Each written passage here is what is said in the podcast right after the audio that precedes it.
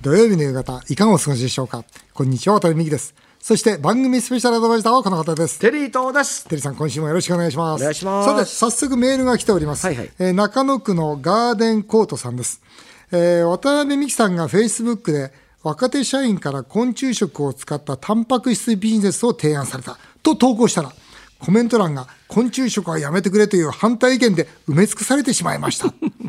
あの反響どう見ていますか、いや、テリーさん、ほんとびっくりしちゃった。どういうことですか？だからうちの社内のビジネススクールがあるんですよ、はい。それの卒業発表で、若い社員からですね、昆虫食を使って、タンパク質をしっかりと、ね、そのお客様に届けましょうという、非常にね、いい提案が出たんですよ。テイさん、知ってます？この昆虫って。そのおちお年寄りって大体60から80グラム1日タンパク質取らなきゃいけないんですよ。はい。だけど牛ですと100グラム食べてたった1割10グラムしかタンパク質って取れないんですね。あ、そうなんですか？だからタンパク質まともに取ろうとすると、例えばたくさん食べステーキを600グラムぐらい食べなきゃいけないんですよ。それは食べられないじゃないですか。だけど虫ならばですよ100グラム食べるとなんと60グラム6割がタンパク質なんですよ。なおかつですよ牛が育つのに20キロに対して1キロしかできないのに虫は1.5キロで1キロできちゃうんですよ。つまり餌効率は抜群にいいし、そして環境に負荷は与えないしいいことずくめなんです。成長は早いし、だからこのタンパク質は取るにはもう22世紀の最大の食品は昆虫だとこう今国連まで言ってるんですよ。だから僕はそれを調べて、あ僕ずっと思ってたんですよ。タンパク質を高齢者の方にもっと届けたいな、でもタンパク質届けようとすると重くなっちゃったり、それから玄関かかっちゃったりするわけですよ。だからなかなかタンパク質届かないんで、昆虫をそれこそパウダーにして、それで、その分からないようにですよ。別に味はそんな変わらないわけだからか、例えば、形はないの？ないないない、もうパウダー、完全にパウダー。完全パウダーにして、それこそ、その食品の中に混ぜ込んでいって、そしたら知らないうちにタンパク質取れるじゃないですか、そうするとおじいちゃんおばあちゃんたちずっと元気でいられるじゃないですか、僕はこれはいいと。いうことで、まあ、陸前高田とか、まあ、広い農場があるんで、ここで昆虫本気でやってみようかなというふうに思っていて、調べ始めて矢先にですね、このフェイスブックに昆虫食はとんでもないっていうもう、なんていうんですか荒れるっていうんですか？そのフェイスブックが荒れましたね。これどう思います？弊害はないんですか？例えば、タンパク質は取るけども、その、なんていうのかな、データ的にね、一応10年後一応20年後。ないんです。ないんですか？一応ないんですけど、それでも本当に100%安全が確認されたわけじゃないでしょと。うん。っていうことで、安全ではないとか、うん。っていうようなことの意見がやっぱ多いですよね。なるほどなまあ、イナゴの佃煮とかありましたよね。そうありますよね、そうそういうことですよ。でも、あれって形がイナゴじゃないですか。あれは怖いですよね。ああれは怖いんですよ怖い、怖いですよね。みんな怖いんですよ。怖いよね。元農林水産大臣、山田さん、はいまあ、あの存じ上げてますけど、山田さんも私は食べるべきではないと思ってると元農林水産大臣が言っちゃうんですよね。だそれはまだその安全が確認されてないというこういうことなんです。よアレルギーに対してのそのまだ問題があるんではなかろうかとか、ね、それから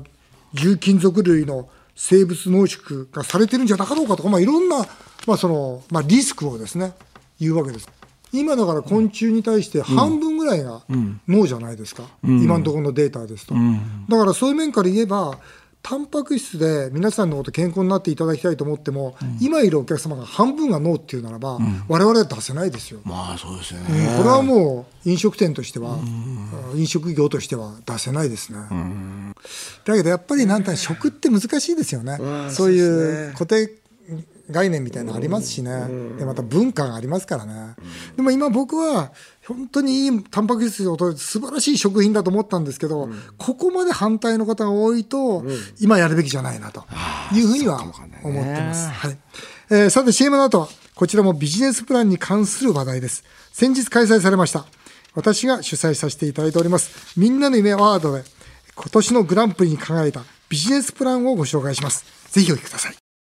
若者の夢を応援したいと渡辺美樹さんが主催審査委員長を務める日本最大級のソーシャルビジネスコンテストみんなの夢アワード13が今月14日 LINE キューブ渋谷で1500人の観客を集めて開催されました。どんなビジネスプランがグランプリに輝いたのか注目です。さらに今年は渡辺美樹さんのほかに国内を代表する投資家レオスキャピタルワークス代表藤野秀人さんと沢上投信創業者沢上篤人さんが審査員を務めました。有名投資家は一体どんな基準で投資を決めるのか。日本経済の先行きについてはどう見ているか。気になる質問も伺ってきました。ということで、今回私が主催し、今年で13回目となりました、ソーシャルビジネスコンテスト、みんなの夢アワードが、今月14日に開催されましたので、そちらの報告をさせていただきたいと思います。テイさん、あの、今回ですね、みんなの夢アワード13ということで、テイさん覚えてます？覚えてますよ。第1回はテリーさん来てくれたんですよあ日比谷でしたよね日比谷。はいあれが第1回ですから。はいあの後中野サンプラザ行って、それからまあ武道館行って、で、なんとここ3年間は、まあ、オンラインですよね。そうですよね。できなくてできなかったですもんね。で、4年ぶりに、まあ、ライブでということで、まあ、渋谷公会堂、今、LINE キューブ渋谷ですから、で、あの、1500人の観客を集めて開催させていただきました。全部のですね、応募数が356の、おーまあ、ビジネスプラン。すごい増えてますね。はい、ちゃんとしてますからね、ちゃんとしたビジネスプランですから、でその中からあの予選、準々決勝、準決勝って WBC みたいですけど、えー最終的に決勝に残ったのは7組はい。でした。あーこの夢アワードはですね、社会課題を解決するビジネスプランを競い合うということで、まあ、あの分かりやすく言うと、まあ、ワクワクするかと。まあそれを聞いてて、からそれは本当に実現可能なのかということと、それは本当に社会課題を解決するのかという、実は3点でですね、まあこの審査をするということで、まあそのテルさん今手元にあるんですが、はい。そのグランプリ、今回のグランプリはですね、えーそのお笑いでですね、世の中良くしていこうという、高松奈々さんですね。そうです、高松奈々さんで、まあ、この方はその、まあ、もともとそのお笑いをやられてるんですが、もうあれですよ、テリーさんの大学院の先輩ですよ。あ、SFC ですか？そうです、そうです。はい。あのまあ、一票で世の中が変わるんだよ。自分の行動で世の中が変わるんだよっていうことを子どもたちに生徒に教えるという、まあ、そういう出前事業でビジネスをやってるんですね。まあ、地方自治体と組みまして、えまあ、契約をしてというか、はい。でまあ、公立校で事業をしてそれでお金をもらってというビジネスモデルなんですけど、まあ、非常にねあのインパクトのある女性で、あの会場をよく巻き込んでいました。偉いな、賢いな。で準グランプリはですね、あのこれが40歳を超えるですね山崎茂之さん。そうです山崎さんなんですが、はい。この方はあの飲食業やってたんですが、コロナで倒産しちゃったんですよ。で自己破産してしまいまして。でもう一度頑張ろうということで、まあ、今回応募してくれました、日本の農業の素晴らしさを世界へと。そうです、はい。であのどういうビジネスモデルかっていうとあーキャンプ場って日本中にたくさんあるじゃないですか、はい。このキャンプ場と地元の農協をつないで要するにキャンプ場に来る人に地元の地産地消のその野菜とか肉がそのキャンプ場に準備されるという、まあ、そういうビジネスモデルなんですね。あのーとても感動したのは、この方はその自己破産してから人に言ってなかったんですって、で今回初めてカミングアウトして、でこれを機にもう一度人生って直したいということを言われていて、ああなんかいいねその一つの大きなきっかけになってるんだなというふうに思いましたけど。あ。とね面白いのはね、はい。例えばその間伐材ね、間伐材から和精油っていうそのほらアロマ油みたいのアロマ油みたいのはいはい作る、まあ、森林問題あるんじゃないですか、はいあの木切るのはいいけど間伐材が使いようがないんでと、いうことでこれを油にして、まあ、ビジネスにしましょうようわ、すごいな。とかこの女性、石石村さんですか？はい石村美桜さんはお若いですよね。中学生ですよ中学生？中学3年生すごいな。今回大人の方がたくさん出てる中で、なんと7人のうち2人が中学生ですよあらら。何ですか、その。そのもうあれですね。着眼点が違うんですか？中華ギフテッドなのかな、もう神様から与えられてると思いますよ、もう、だからあの大谷さんみたいなもんだと思いますよ、うん。あ、もう、もともとのね。もう全然発想が違うし、あと三陸の椿ですよ、三陸で、吉田由紀さんですね。そうそう、陸前高田の出身の子なんです、この子。で、椿がいっぱいあるんで、三陸で椿茶で三陸地域を成長させたいということですね。そうなんです。はい。この陸前高田で椿のお茶を作って、でそれを売ることによって、陸前高田三陸のそれこそ経済を復興させようってそういう。ということは新しくそう椿ってなんか大島とかあっち側のイメージですけども、ここを名所にしたいっていう、っていうかねもともと陸前高田の市の花は椿なんですよ。そういうことか。であそこにあそこが一番実はたくさん椿があって、なんと30万本あるんですって。だから、あのおまあ、それこそ陸前高田市も、そういうことならばもう全面的に協力しますよと、どうぞ椿使ってくださいというような、その下地があってのビジネスモデルでしたね。だけど、これも驚いたんですけど、椿茶って飲んだことあります、僕ね、今回初めて飲んだんですけど、これ、美味しいんですよ。自然の甘さがあって、あこれは売れると。やっぱりだから、ね、ビジネスモデルであっても、その商品がどうかっていうのは、ね価値がないとね。うん、い。やこれね13回になるんだけど本当に毎回毎回レベル上がってるんですよ。だからまあそれと前の子に申し訳ないんだけど、今回は今までで一番レベル高かったですね。でまた今年はですね私のほかに国内を代表するファンドマネージャー投資家に審査していただいたんですね。やっぱり審査とかそれからその時何をこう問いかけるかっていうのは一番そのアワードを盛り上げていくんですよ。おそらくその皆さん、私はその後いろんな人と話聞くと、その発表よりも何を聞くのかということが一番そのビジネスのヒントになると。いうことで、まあ、ちょっと、あの本物揃えようってことで、まあ、お二人の日本を代表する投資家を今回審査員に選びまして、まあ、一人はレオスキャピタルワークスの藤野君、それからもう一人は沢上投信の沢上さんということで、あの、二人にですね、楽屋でインタビューしてきました。えーそちらの模様をお聞きください。ビジネスモデルで社会課題を解決するというこのあのみんなの夢アワードの趣旨まず改めて皆さんどう思ってるかお聞かせくださいじゃあ藤野さんからお願いできますはい、まあ、社会貢献をしていくということはとても大事なんですけれどもでもそれがまあ永続しないと意味がないと思うんですよね。であのそのために、まあ、ちゃんとこう続くことができるのかというところがあの非常にこう価値のあるものじゃないかなと思っております。沢上さんお願いします。この夢アワードがもうすでに13回目。これここの夢アワードそのものが今藤野君が言ったように永続性ある。で そういう中中でいろんなあの企業若い企業たちがね立ち上がってきてるって非常に面白い流れで、まあ、このまま頑張って続けてほしいなと思います。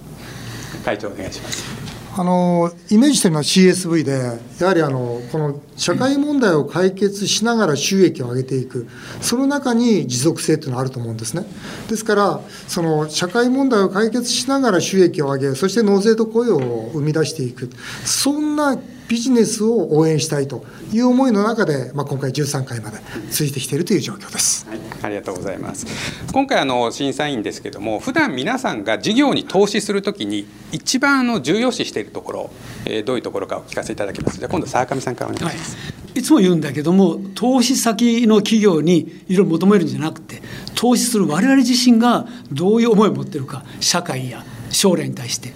それがおのずから投資先に反映されるはず。だからまず自分たちがその意識あれを持ちなよと。だからよく最近 ESG とかね SDG 言うけど、みんな自分はいいこぶって何もしてないのに、企業にだけ求めてる。これおかしいんで、投資のし自分がまあまずその意識持ちなさいよと。これ絶対重要。面白い。藤野さんお願いします。はい、あの大きな会社でもですね小さな会社でもやはり思いが大事だと思うんですね、まあ、ビジョンとかミッションだと思うんですけれども、まあ、それがあのこうきちんと会社の中にあの根付いているのかというところがあの大事だとあの思います。で特にあのビジョンとかミッションっていうとですねあのなんか難しいものだとこう思われたりもしくはただのスローガンだというふうに思われたりするんですけれどもそんなことはなくてですね、まあ、今回のまあ社会課題を解決するというところともつながってるんですけれどもどういう社会課題に対してどういう向き合い方をしたいのかっていうところの意思がすごく大事だと思うんですね。まあ、そういう意思をあのあある会社はやはりあの長く成長するし良い会社でありあり続けるなと思います。ありがとうございます。会長お願いします。まあ、あの投資するにあたって一番重要しているのはもうトップですよね。要するに経営者もっと言うとその創業者がどういう人間であるのかと。やはりもうビジネスモデルがどうであれ素直で誠実で明るくて謙虚で努力する人間は必ず最後は成功しますよ。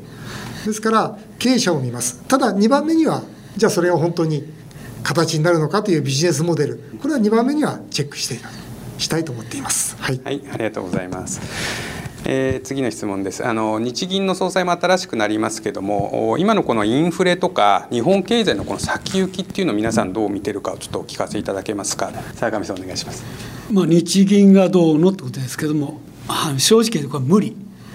あのこれまで日本日銀もそうだけど日本の政策がその価格を力でもって抑え込んできた、まあ、金利を抑え込んできた。あるいは価格上昇を抑え込んできた。それはある程度続くけどもね。長い目で見たら経済合理性には絶対に逆らえない、もう経済ってね需要と供給なんだから。すると例えばお金うんとばらまいてゼロ金にしてきたけどお金ばらまいてるとはお金の価値下がってきたわけね。それおあのインフレデフレデフレ言ったけどもいつの間にかインフレ上がっていて。これ経済の実体経済の中からで刃なんですよ。経済合理性の。これには絶対逆らえない。そういう意味で、まあ、新しい新日本総裁になるけどまあ大変だろうなと。打つってないんじゃないのかなと、でもその時の実体経済なくならないからね、会長はどうですか？まああのまあ、ジム・ロジャースさんもね言ってたんだけどもうフリーランチはないというところでやはり今まで財政ファイナンスというフリーランチを日本はあまりにも楽しみすぎてきたんで、まあ、今後はそれに対するツケを払わなきゃいけないというところで国民全員がですねじゃあ今までそのフリーランチをしてきたそのツケをどう払うのかということと向き合ってくるんじゃないかなというふうに思います、まあ、厳しいこと言うようですが本当にここからの日本は本当に厳しいとただ一方新しいまた日本が生まれるということですから、まあ、藤野君が言うように僕もそこにおいてはワクワクしてます。藤野さんあの先行きはどう見てますか？日銀の新しい総裁なんか。あの金融政策まあ、そうですね、お二人と意見はほとんど変わらないんですけれども、あのまあ、上田新総裁はあの選ばれる中でいうとかなりベストに近いとは思うんですが、何にしろ難しいあの状況のところにあって、まあ、その人によって解決できるような問題ではない、まあ、個人の一人の力によって解決できるような状態ではないというのが今の状態だと思ってますね。ありがとうございます。最後の質問です。あの会長であったり、会長が去年あのシンガポールで対談したあのジム・ロジャースさんなんかやっぱりもう日本の破綻、日本の財政破綻を警告していますが、仮にそれを回避する策とか国民が意識することがあるとしたらどんなことか坂上さんから。あのねあの何もかも国頼み日銀頼みそれが大体おかしいの経済っていうのは自助自立なで一人一人の国民我々がどう生きていくのかどうあのお金稼いでいくかそこから始まるのところが何でもかんでも国やってくる日銀やってくるそれがおかしいんででそれは無理になってきたから いよいよ、まあ、日銀も国も財政も大変なことになるんだろうけどもそれもともと頼ったらあかんのよ。だから経済の原点自助自立に戻るだけででそれができる人とあのフリーランチじゃないけどね乗っかった人と大きな差がつくもうこれ仕方ないもん。藤野さんお願いします。僕はあの今まで日本人って二通りの人たちがいると思っていて、まあ、一つがですね一番勢力が大きいのが失望最小化戦略、まあ、要は失望を最小化したいっていうのが行動原理ですね、そういう人たちにとっては何もしないことが実は良くて挑戦しなければ失望ないしということなのでだから失望最小化戦略の人が多かったしその人たちがいつも文句言って、まあ、あの先ほどあの渡辺会長が言ってた通りフリーランチをずっとおねだりしてた人たちがたくさんいると思います。で少ないけれども確実にいるのが希望最大化戦略の人たちなんですよね。希望を大きくしたいあの同じようなものだけどだいぶ人生に対する向き合い方が違います。で今回のこの夢アワードもですねやっぱりベースはやっぱり希望最大化戦略の人を育てたいそういう人たちをこう応援したいってことだと思うんですよね。だからあのこれから厳しい社会になるかもしれないけど失望最小化戦略の人が減って希望最大化戦略の人がまあ5割6割を超えてきたらですね世の中だいぶ変わるんだろうと思ってますね。でそのためにまあサポートしたいと思ってます。ありがとうございます。会長お願いします。僕はあのやっぱり今までその日本がこういう状態になったっていうのはやっぱ部分最適がみんな意識の中にあったと思うのね。要するに全体としては分かるけどでも自分だけは。高齢者の方も、ね、借金するのは大変だと思うけどもでも年金はそのままにしてよとか。やはりあの部分最適からこれから本当に日本国民は全体最適、まあ、自分はちょっと置いといて全体にとって何が一番いいんだと未来の子どもたちも含めて何がいいんだということを考えるようなあ国民になっていかないと、まあ、これからの危機を乗り越えていけないだろうなとぜひ全体最適を意識した日本国民であってほしいとそう思ってます。テリーさんいかがですか？いや深いですね。い。や深いですよ。確かに、ね、今言われた希望最大戦略っていうのはね、誰しも持ちたいけども、もそれを持つとそれだけのポテンシャルがなくちゃいけないわけじゃないですか。そうですね。でもう一つさらにそ今一番最後に言われたのは全体を見る力、ね、自分のことじゃなくて将来の子供に対する意識っていうのを、それを持つってこと。やっぱり大切ですよね。その厳しい今これそれこそ本当に日本って大変かもわかんない。経済も大変かもわかんない、ね、それこそなんか経済破綻するっていうふうにね渡辺さんもいつも言ってるんですけど、でもその中でじゃあ国にいつも甘えていいのかって言ってその中でも生き延びる人はいっぱいいるわけだから、それが今ね2割3割って言われてるけども、それやっぱり自分の力で、じゃあその2割3割の自分も入るんだっていう意識を持つっていうことが大切だなっていうふうに思いましたね。今ほとんどその失望最小そうですね。を意識していると、戦略のはい失望最小っていうことは、つまり何もしなければ失望しないんですよね。だから、挑戦すれば失望するかもしれないけども、そこに希望がつながっていく。つまり、何も失いたくないから何もしないんだという人がまあ増えてきてるっていうのが、まあそこの藤野君の意見なんですけど、これも難しいなと思いますよね。挑戦しないよってだって、挑戦できない人はやっぱできないでしょう。ね、やっぱ攻めよりも守りに入ってる人ってやっぱりいるじゃないですか。じゃあその人たち避難できるのかっていうと、できないですねきないしね。だけども、今のこの日本、ここまで追い込まれたら、少なくとも国民の半分以上はリスク取ってでも攻めていかないと、もう明日はないんだよっていうことをまあ言いたかったわけですけどね。えぜひ来年は皆さんもビジネスプランを温めて、みんなの夢アワードに応募していただきたいと思います。えー夏にはビジネスコンテストの甲子園、高校生みんなの夢アワードも開催されます。面白いインターネットでみんなの夢アワードと検索してみてください。なお、みんなの夢アワードは YouTube でもご覧になれます。ぜひご覧になってください。以上、今回はみんなの夢アワード30をご紹介いたしました。日本放送渡辺美希5年後の夢を語ろう。この番組ではメールをお待ちしています。渡辺さん、テリーさんへの質問、相談、何でも結構です。メールアドレスは、夢5アットマーク 1242.com 夢5アットマーク 1242.com この番組は放送終了後、毎週、ポッドキャストでもお聞きいただけます。詳しくは番組ホームページをご覧ください。渡辺美希さんの最新情報です。YouTube チャンネル、渡美塾がスタートしました。そちらもぜひチェックしてみてください。来週のこの番組は、プロ野球中継のためお休みです。渡辺美希5年組を語ろう。この後も素敵な週末をお過ごしください。お相手は渡辺美希でした。あなたの夢が叶いますように。